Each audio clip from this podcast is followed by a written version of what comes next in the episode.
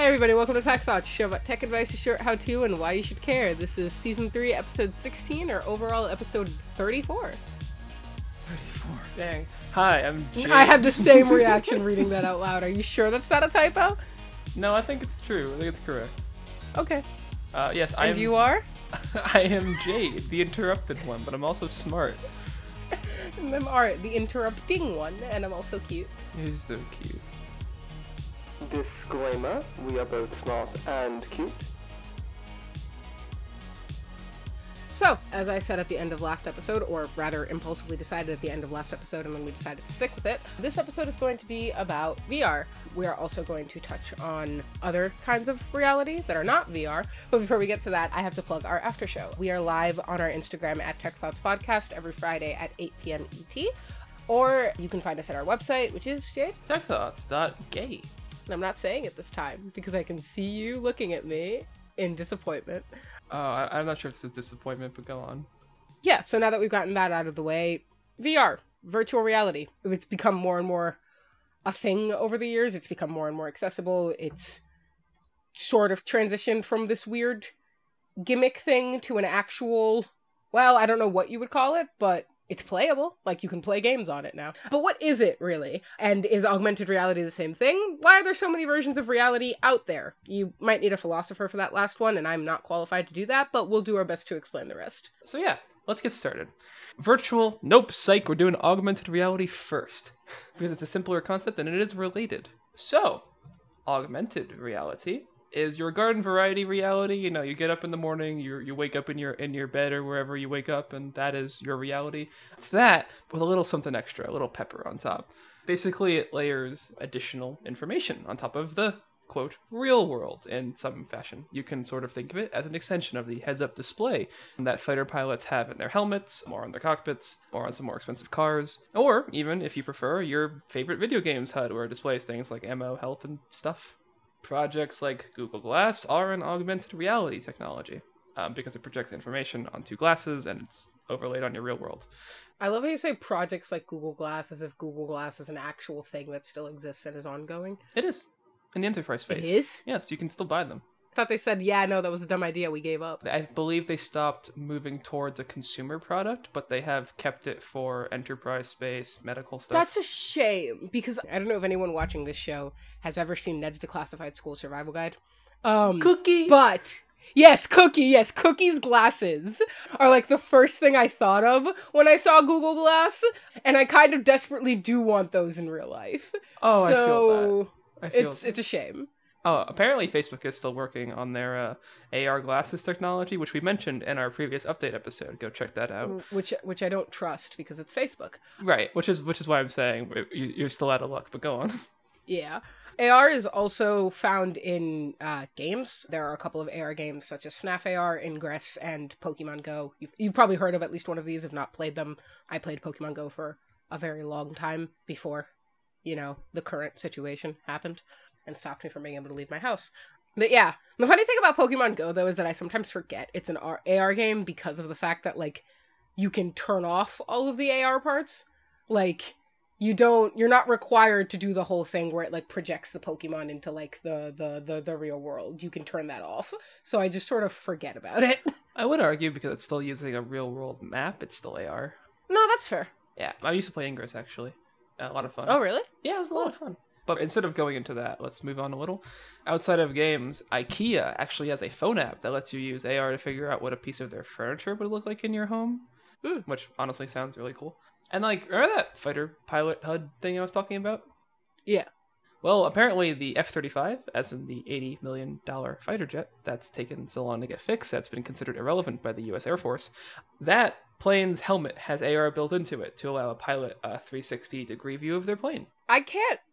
What would be the practical use case for that even Uh, in what exactly? In a fighter jet? yeah seeing things coming at you from behind and on the sides. No, that's fair. I guess I'm leaning towards that. Just sounds like a lot of extra information that a human being wouldn't know how to process. But no, you're right. I guess it would be useful. Well, a trained a trained pilot is not just like a regular off the street Joe who's like, here's a lot of information. What do you think about it? Like, you know, it's it's someone who's trained to, to look at it and know how to respond. And also, if you saw missiles in one of your screens, you would be panicking. I don't care how much you're untrained. You'd be like, oh no, you deploy flares. You panic. Yeah, yeah, that's fair. That's AR. So great. What's VR? VR is a bit of technology that creates an immersive illusion of you being somewhere else. If you've seen Star Trek, the holodeck is an example of what we all wish VR could be being like an environment you walk in without any kind of headset or anything special, and you just Mhm. are there. And you're just there. Yeah. Yeah. Sadly, today's VR works through head mounted displays, also known as HMDs, rather than cool projector technology. HMDs, in this context, uh, contain small displays or projectors that sit in front of your eyes and, well, project you a new reality.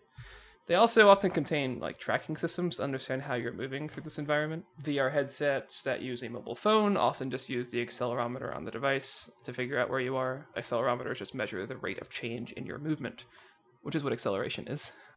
I'm wondering how effective that is given the fact that just again from days playing Pokemon Go, the accelerometer is funky. Yeah, it's not great. That's why most people use their phone headsets for porn. Uh, that's why most people use their phone headsets for like 3D video and such. Good to know. Go on. Most other headsets today, though, use uh, what's known as lighthouse tracking, which are these small like boxes that emit non-visible light (IR light) into a room that is then calculated against the HMD's reference points. Controllers use the same lighthouses in this case. This is similar to real-life actual lighthouses and boats, because like your HMD will not track with a real lighthouse, but it will totally work with IR ones. Yeah, which means that you have to sort of physically set up those points around your room. Yes, or Um, yes.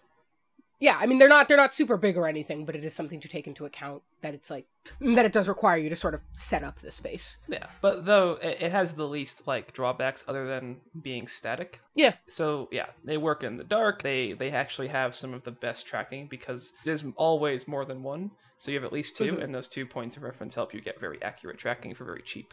Despite this, Oculus, the Facebook company, does things a little differently actually. Instead of using lighthouses, the Rift line uses infrared LEDs built into the headset and controllers. These are then picked up by desktop sensors, which recognize the LEDs and calculate positional data. They also have a magnometer, a gyroscope, and accelerometer that helps make it more accurate, and I'm pretty sure so do the Lighthouse ones. Those basic sensors are basically in everything at this point. Mhm. See the Nintendo Switch controller, literally everything.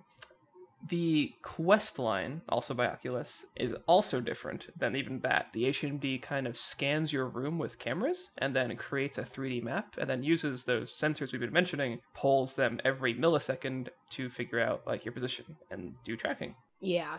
The thing about that is, as you may have just heard Jade say the word cameras, it's using cameras, which means that the Quest does not work in the dark. It apparently does have a lights out mode that lets you use the headset in the dark with lesser tracking. However, the lesser tracking is basically so lesser that you can really only use the headset in like a sort of static seated position, not to like play games or anything. Which I don't know why you would be playing games in the dark with a headset on anyway, but just it's just worth noting. I was gonna go wink wonk. Anyway, yeah, good points. Also, in VR, if you want more immersion, you probably want to track things other than just your head. This requires similar pieces of hardware to the headset. Controllers often use the same kind of tracking as their HMD counterparts. So, Lighthouse headsets have Lighthouse controllers. Get it?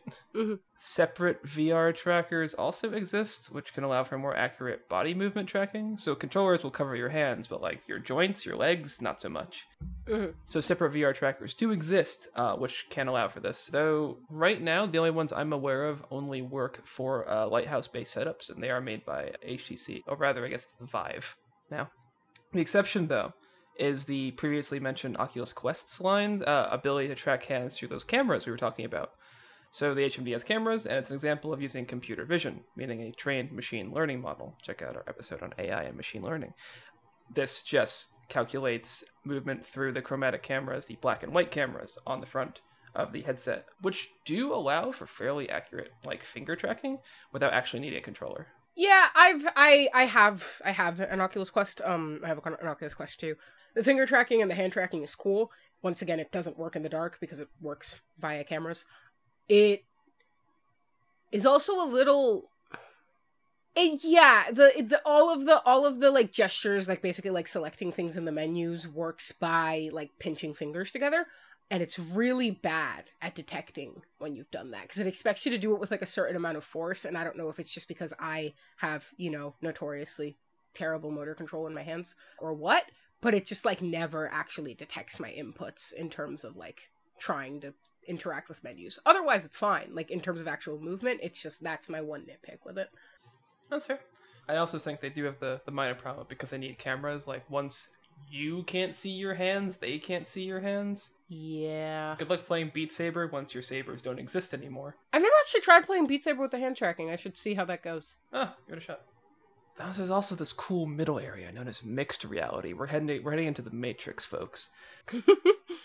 mixed reality brings together the real world and virtual ones. Yeah, that is the Matrix. How is that not AR? Is probably what you're thinking, and I would agree. It's a very dumb, small, nearly intangible thing. That's kind of the point. Mixed reality allows you to interact with both the real world and virtual items that sit in it. It allows you to interact with your own hands. So, examples of this technology can be seen with Microsoft's HoloLens, which is considered a mixed reality headset. I believe they've had examples of like almost like SimCity esque building through it. oh that's so cool It is so cool. All of the demos for HoloLens have been nothing but stellar. I wanted one before I got my Valve Index, actually, Mhm. but it made less sense because I wanted games and less tool. yeah that's fair hmm And also, HoloLens is not good for much else. Anyway, tracking wise, at least for HoloLens, it uses similar tracking to the Oculus Quest line, only combined with a quote inertial measurement unit, which gives more precise position calculations, which makes sense since it is like almost being used as an engineering tool at the moment. Um, Mhm. Yeah, the more you look around, the more accurate the map that it builds with those cameras. That's awesome. Yeah. It's a very different tool, yeah, but it, it, it does still sound really cool. Oh, it does. Yeah. Uh yeah, so we don't have much of a what you should do in this episode. This is just another one of those more introductory episodes where we explain the thing. Um although all of this is worth keeping in mind for our next episode on VR headsets where we're going to break down what's out there uh, and what you might want to mess with or buy.